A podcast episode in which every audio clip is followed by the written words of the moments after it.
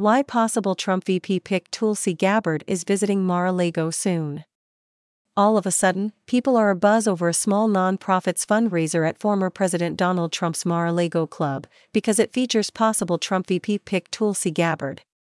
Event organizer Joni Bryan told the Epoch Times she is happy that the program supporting her Constitution awareness group, the 917 Society, is getting more exposure. The group is named after Constitution Day, September 17. But, spoiler alert, Ms. Bryan asserts, the former Hawaii Congresswoman's March 7 appearance at the Ritzy Resort in Palm Beach, Florida, is unrelated to President Trump's big announcement involving Ms. Gabbard and others. On February 20, President Trump, the frontrunner for the Republican presidential nomination, revealed at a Fox News town hall in Greenville, South Carolina, that Ms. Gabbard, a former Democrat, had made his short list of possible running mates. Long before that revelation, Ms. Bryan had been in contact with Ms. Gabbard about serving as a guest speaker for the group's annual gala. Online, some people have suggested that, by appearing at Mar-a-Lago, Ms. Gabbard was becoming more directly aligned with President Trump's Make America Great Again movement. That may or may not be the case, Ms. Bryan said, adding, We want every American to be proud of the Constitution. That's not a MAGA thing. That's an American thing. Personal meeting with 45. Ms. Gabbard made an unsuccessful run for president in 2020 as a Democrat when former Vice President Joe Biden became her party's nominee. He went on to be declared the victor of the matchup with President Trump, an outcome that many dispute to this day. In 2022, Ms. Gabbard quit the Democratic Party because she was fed up with its increasingly radical, woke ideology. In recent months, Ms. Gabbard has been critical of Democrats' various attempts to keep President Trump off the 2024 general election ballot. Adding fuel to the VP speculation, Ms. Gabbard spoke of her admiration for the former president during a February 22 speech at the Conservative Political Action Conference near Washington, D.C. She said President Trump's sole remaining GOP challenger, former United Nations Ambassador Nikki Haley, has cast President Trump in a false light. She claims that President Trump only cares about himself and that he's doing all that he's doing only for himself, Ms. Gabbard said. If that were the case, wouldn't he just walk away from all this? Walk away from the headaches and the attacks and all the stress that he's enduring right now? Ms. Gabbard said she has met with the 45th president and has spoken with him at length. She also said she has witnessed his heartfelt interactions with her military friends. And I've seen how he has touched their hearts and moved them to tears as he expressed his appreciation for their service and their sacrifice. No cameras, no crowds, just that heartfelt conveyance of appreciation. She said her interactions with President Trump have given her insights about what motivates him. And it's got nothing to do with what the Washington establishment is accusing him of, she said, calling him a fighter who shows strength and resilience. Reasons for Mar-a-Lago invite. Ms. Bryan said she got the idea to ask Ms. Gabbard to speak for the 917 Society celebrating the Constitution event because she is a military veteran and has been an outspoken defender of the Constitution.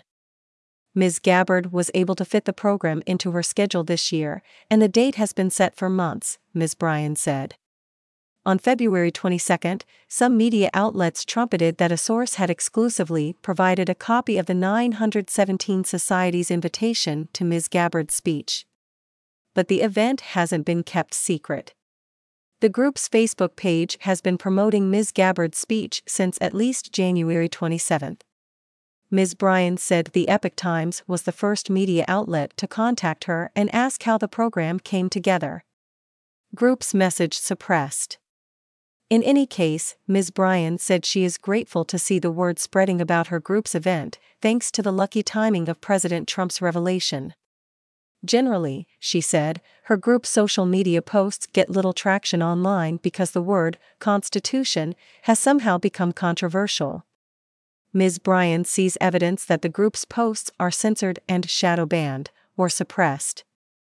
The group raises money to put printed copies of the Constitution into the hands of school children and find fun ways to educate them about it, Ms. Bryan said.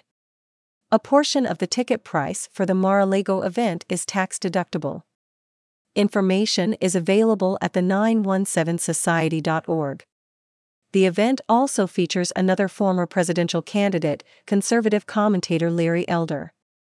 We want people to honor the Constitution, Ms. Bryan said.